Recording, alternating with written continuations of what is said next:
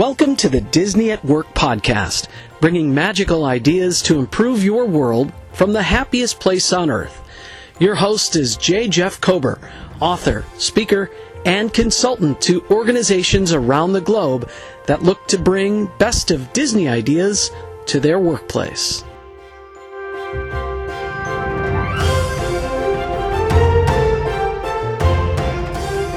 Welcome to the Disney at Work podcast. On this week's episode, we are going to help celebrate a big anniversary in the world of Disney theme parks as we look at 50 years of Pirates of the Caribbean. Yo ho, yo ho, a pirate's life for me. And yes, yes. and that singing, Last ladies and me. gentlemen, was absolutely free of charge from Jeff Kober. Although we may have to owe royalty. Although that's Yeah. another question whether or not anybody gets royalty from that right from that song. But that's another conversation. Well, dead men tell no tales, but apparently uh, podcast hosts do sing. So uh, now that we've gotten the awkward singing out of the way, uh, just a little bit of a preview uh, today. Uh, Jeff and I are going to discuss what lessons we might have to learn from Pirates of the Caribbean, which does celebrate its uh, 50th anniversary on March 18th. And so uh, the voice that you heard earlier, both singing and uh, introducing, was Jeff Kober, owner and operator of DisneyAtWork.com.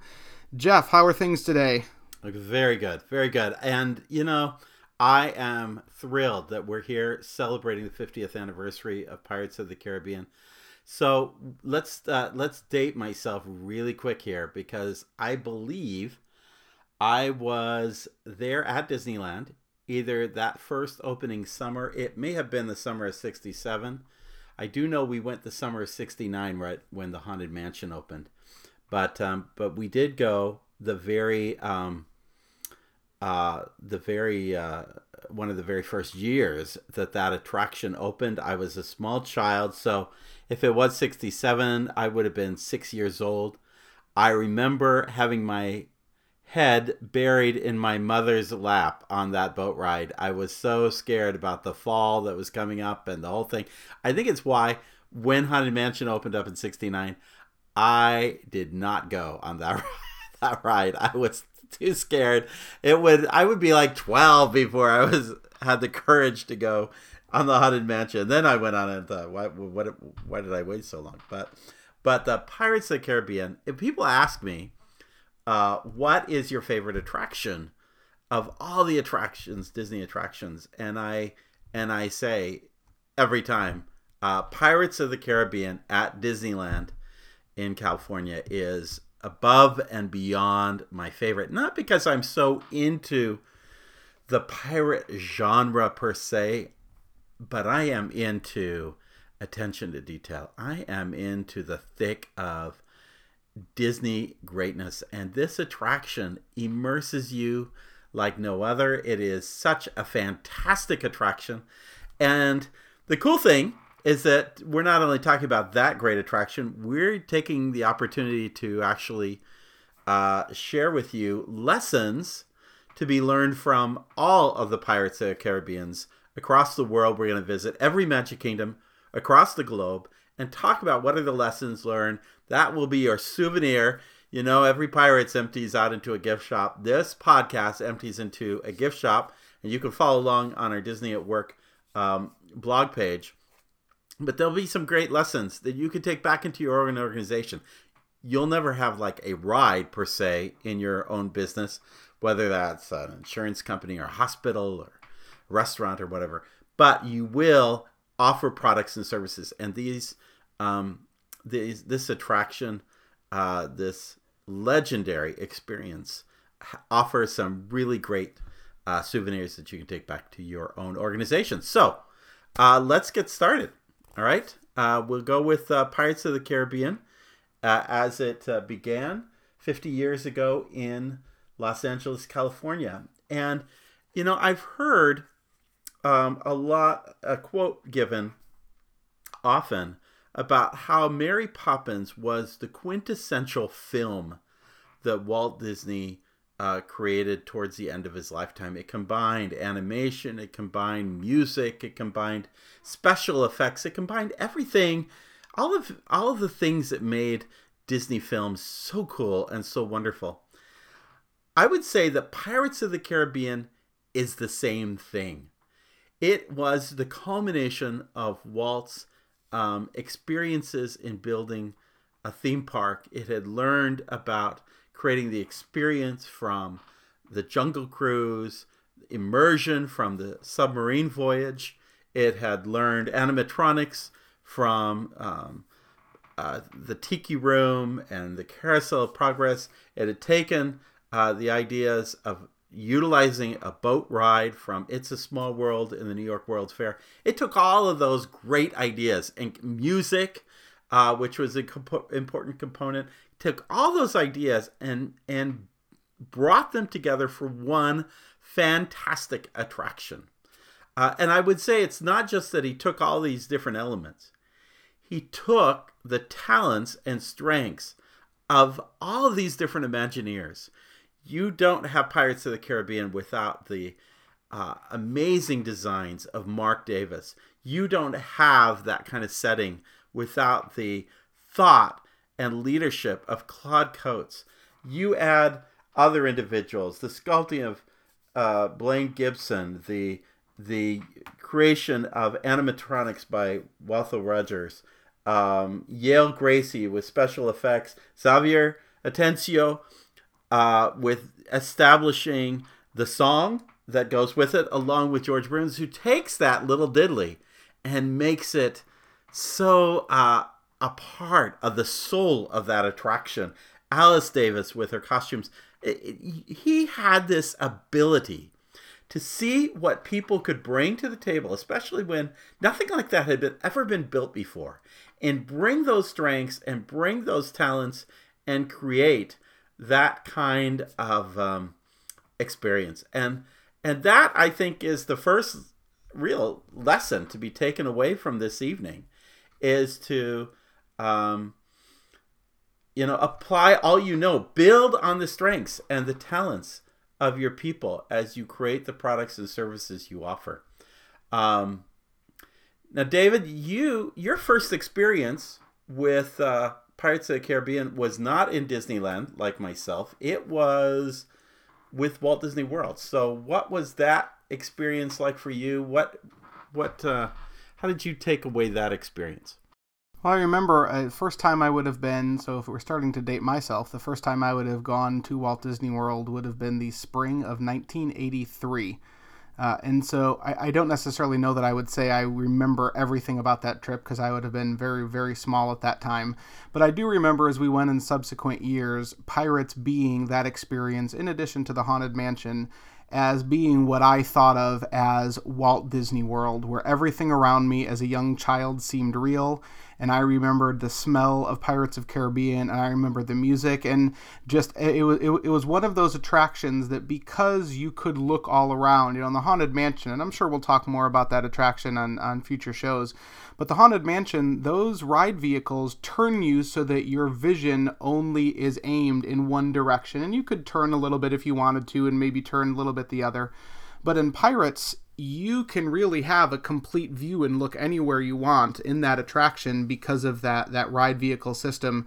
And i remember back then and even now sometimes i will ride through with my kids or my students and i will notice things that i may not have noticed before or i would have forgotten i remember on a recent trip uh, there's a character uh, near the, the the plundering of the village scene that basically has uh, all of these. He's like juggling a whole bunch of things or kind of wobbling back and forth.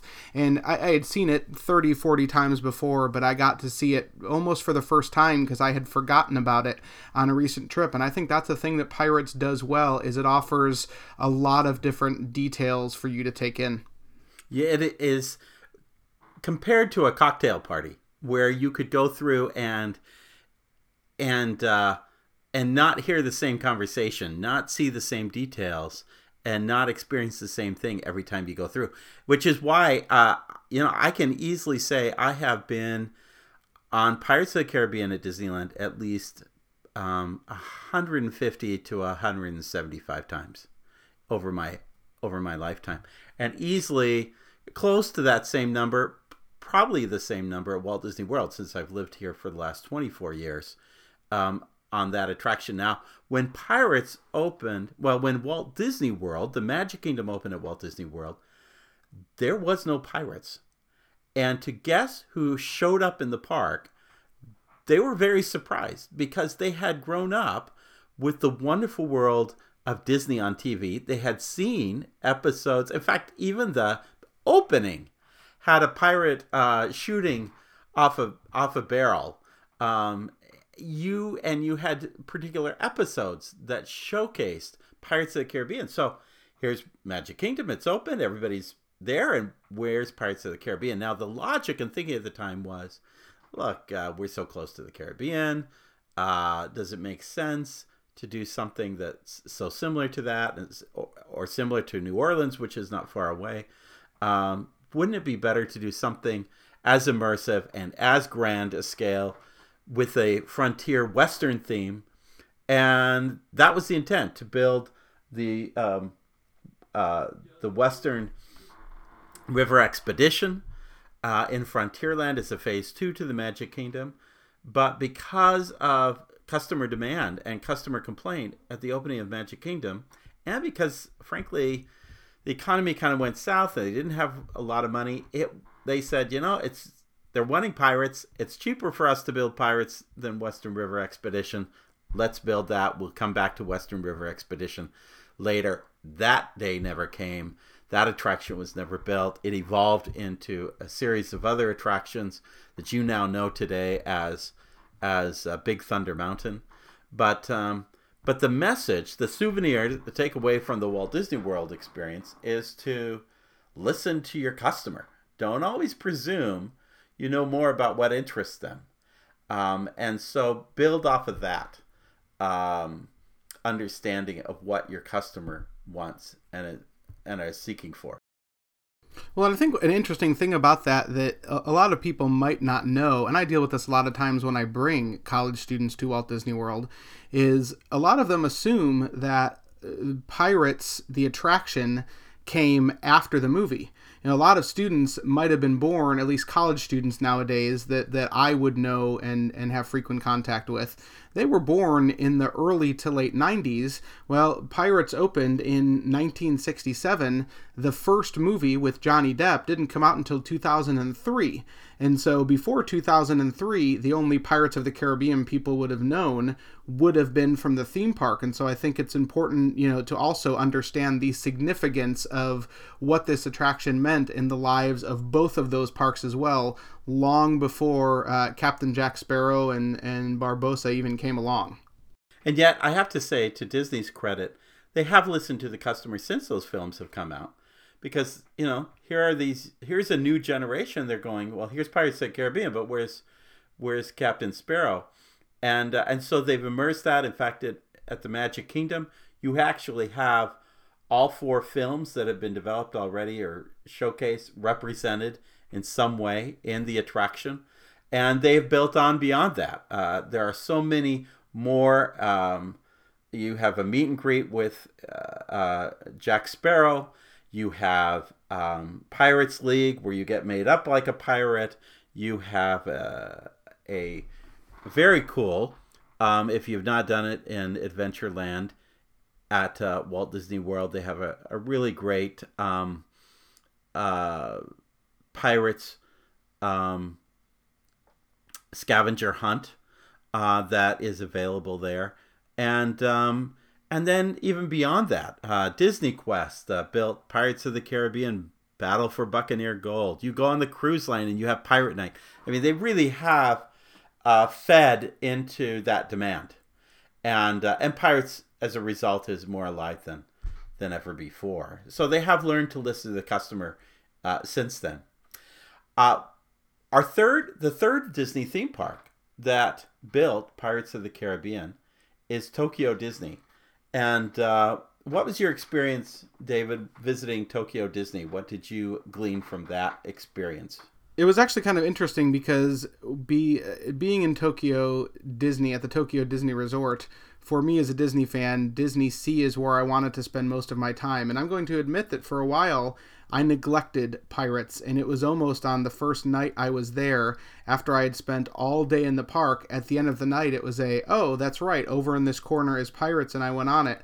Uh, that attraction, in addition to, to be honest, every attraction in Tokyo, felt like it was just built the previous night. It was so clean and so, I mean, it, it it, it, it felt as if I had just come upon there in the boat before me. There was somebody uh, that worked there that had been painting and touching things up. And I think what that does is it makes it feel more alive. It makes everything feel more authentic when everything is kept up. Uh, I don't know that I would necessarily be able to list for you uh, differences between the different attractions because I don't know that I paid attention to those kind of things. I was just enjoying the experience. But the fact that that was still there, I could experience it in another country, a ride that I knew that was familiar, uh, and how clean that attraction and how well kept up it was made it feel different, even though, again, to the best of my recollection, I don't know that there were many drastic differences between that and the stateside versions of that ride, whether it be in, in Florida or California.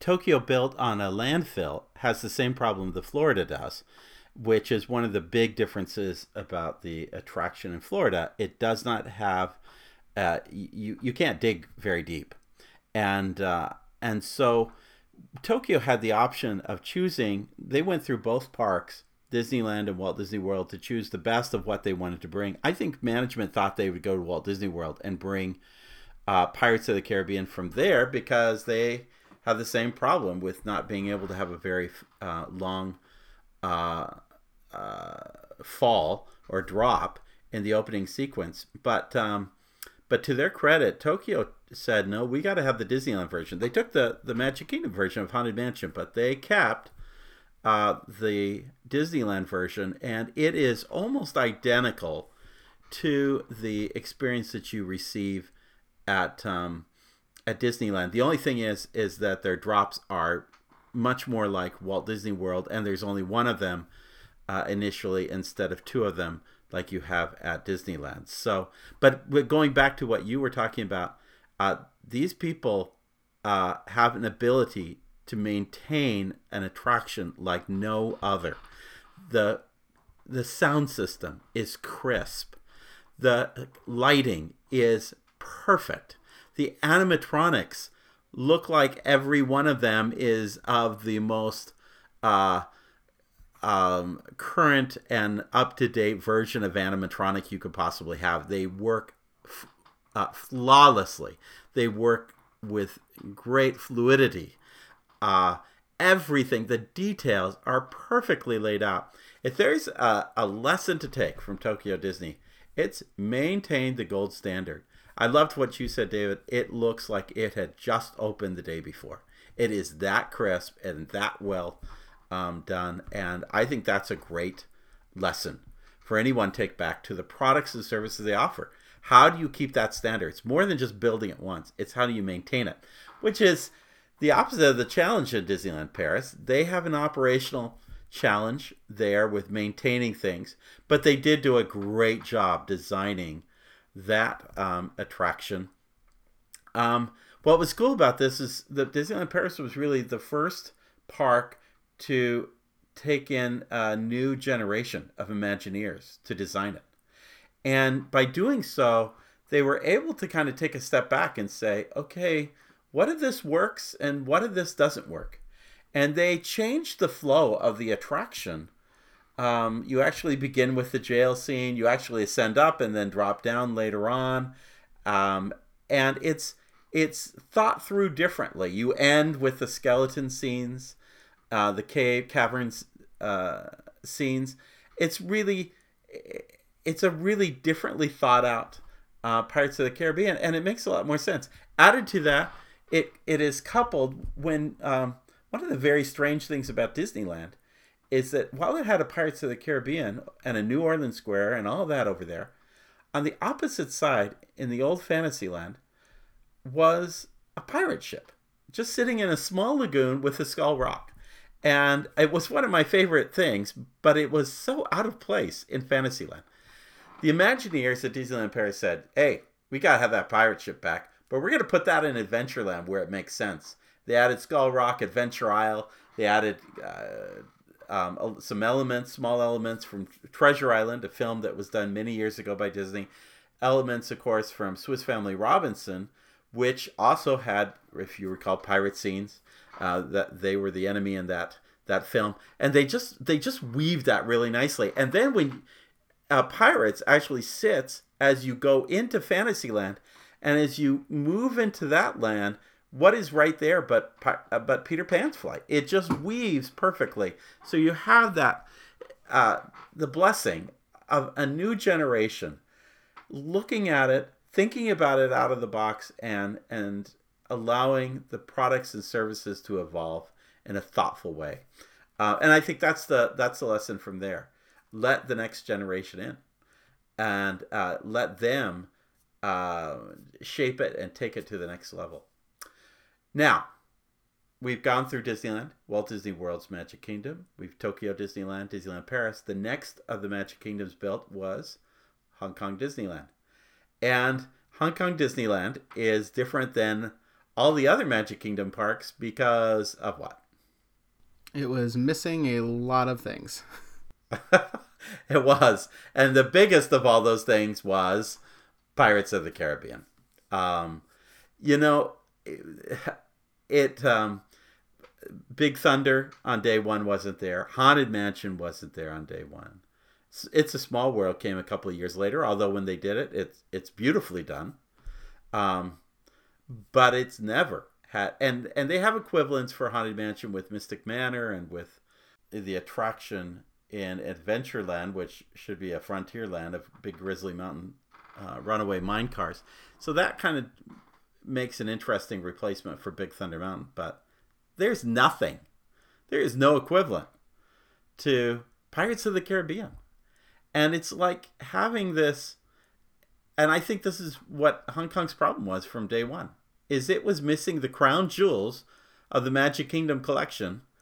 And so everybody immediately dismissed it as eh, it's not the same as the other Disney parks. Uh, I think that was a big mistake. Even today, it's not there. You can't go offering something subpar when people are expecting the very best.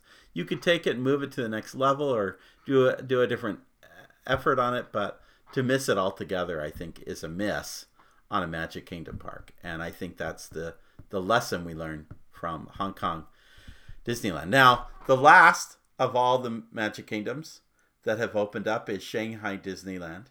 And uh, there we get almost the opposite extreme level when it comes to Pirates of the Caribbean. We not only get an incredible Pirates of the Caribbean attraction, what do we get?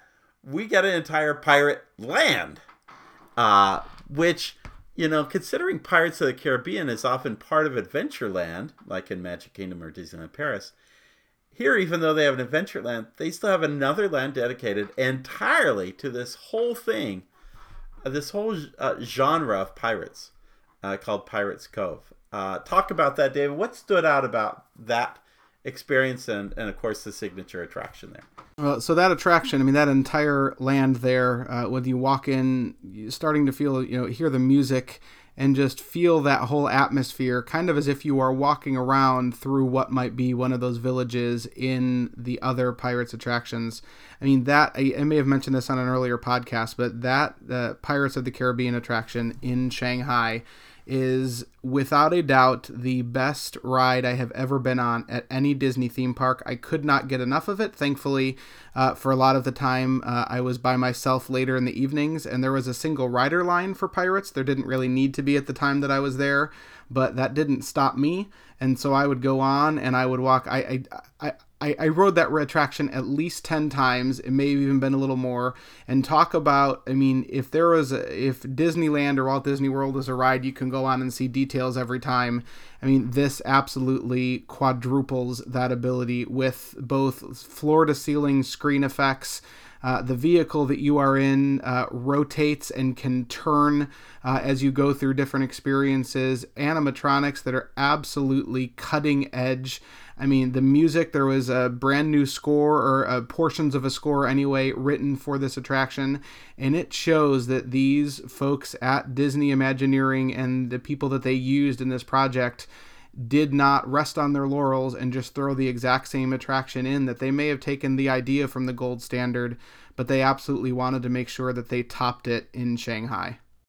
Other than the castle at Shanghai, uh, they spent more money on that attraction than any other in the park, and it it shows. It's um, new film technology, animatronic, special effects. You talked about the Omnimover at Haunted Mansion, kind of focusing in one direction.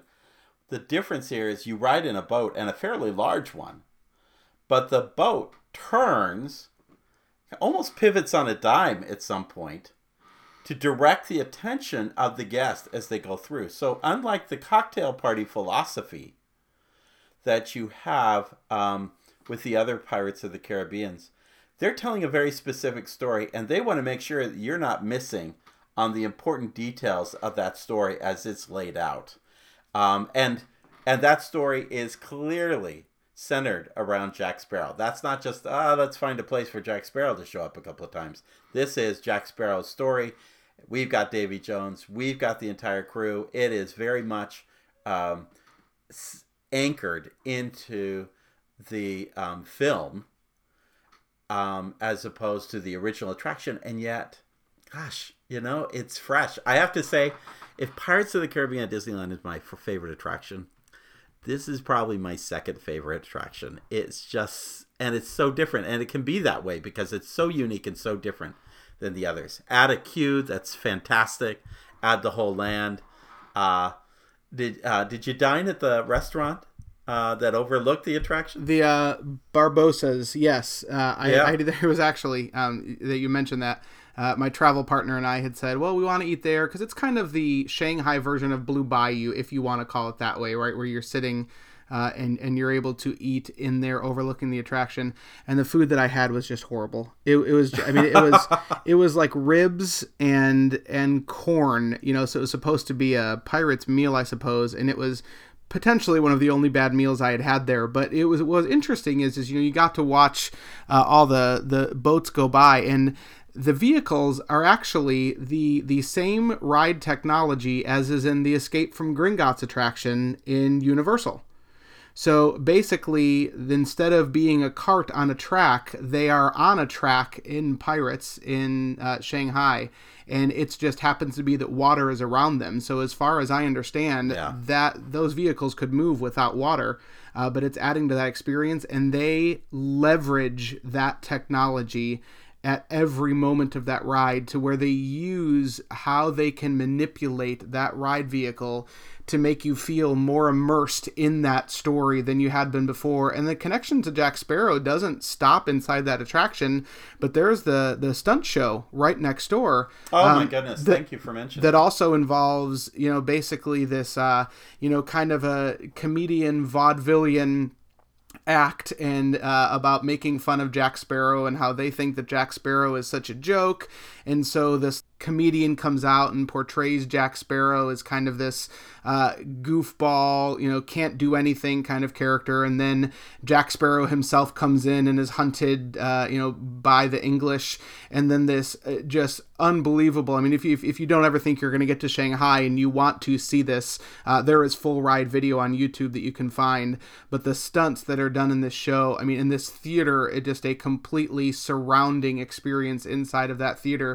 And they did not just say, let's put in a nice Pirates of the Caribbean in Shanghai. It was a what appears to be a very intentional decision that this was going to be uh, an entire land that you could spend a large chunk of time in at that park. Yeah, no, speaking of that attraction, uh, yeah, the whole scenery drops and you're on a harbor and it looks like, you know, a storm is coming in and then a vortex comes in and you see, I mean, the most creative pirate sword fight ever, ever created because these people are floating in air in a vortex of air, uh, fighting each other, and it is it is impressive on any level. If it would be my favorite entertainment piece if it were in English and you had some witty dialogue, you know, comedic dialogue to go with that. I'm sure it's witty for those who see it in in man, uh, Mandarin, but uh, but it is a great show. Thank you for mentioning that as well. Well, here's the message: they've evolved the offering, just like the films have taken pirates to the next level. They've taken the attractions to the next level they've kept building more and more ideas to take and it's and i think that's the that's the thing to really celebrate pirates of the caribbean is not uh, something that is just this ride it has evolved into and and, and it's even more than uh, an ip offering it has evolved into a more than even a brand it has evolved into an experience like no other and it is it is a cornerstone of the Disney um, experience. Truly, um, it is one of the crown jewels of Disney. The entire Pirates of the Caribbean uh, offering from beginning to end. And across the world, if you have a chance to visit any of these parks internationally, you definitely need to do that. Now, on our website, we do show some pictures. Uh, try to also um, incorporate a, a, video or two. So be sure to go to Disney at Work com. Uh, it will also um, outline those Pirates of the Caribbean souvenirs that you could take back home to your own business. Think about how you would approach your own products and services. No, you don't run a ride, but you do have products and services, and the lessons from this can be applied uh, to your own business. In fact, I will say um, that's what we do. Is we help organizations like yours public, private, nonprofit. Uh, sometimes we take them to the Disney park so that they can experience this and, and we facilitate their understanding of that. Sometimes we come to their organization and bring these ideas and notions of how to take your leadership, your customer experience, your employees to the next level, applying all these ideas that we talk about uh, at Disney at Work. Uh, so, uh, check out the articles and give us a call. If that's something you want for your own organization, call us, talk to us because we can we can help shape uh, an experience that helps you take these same lessons back to your own organization.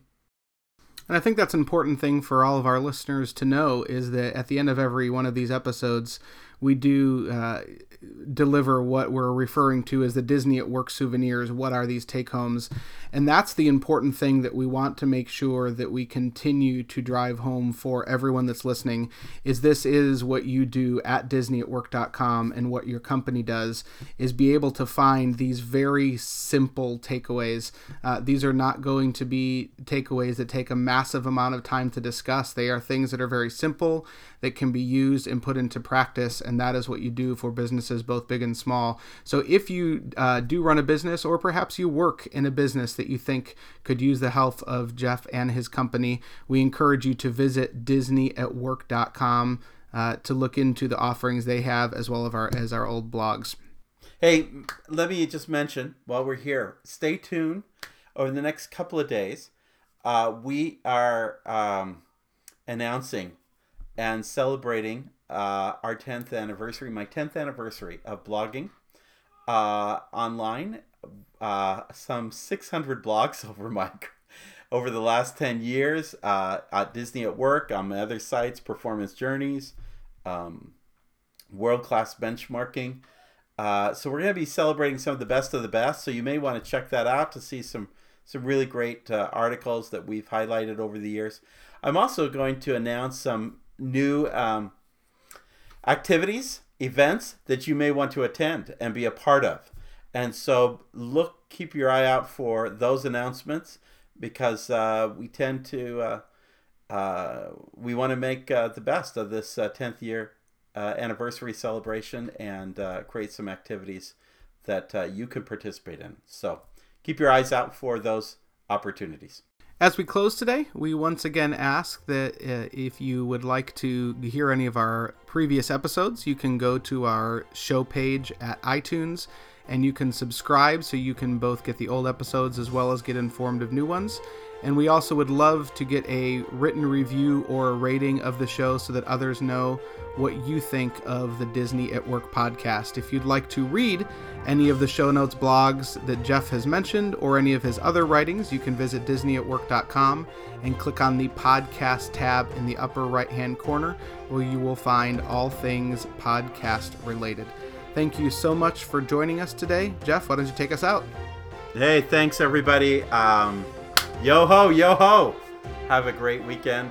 Have a great week, and uh, enjoy uh, enjoy Disney Day. Thanks everybody.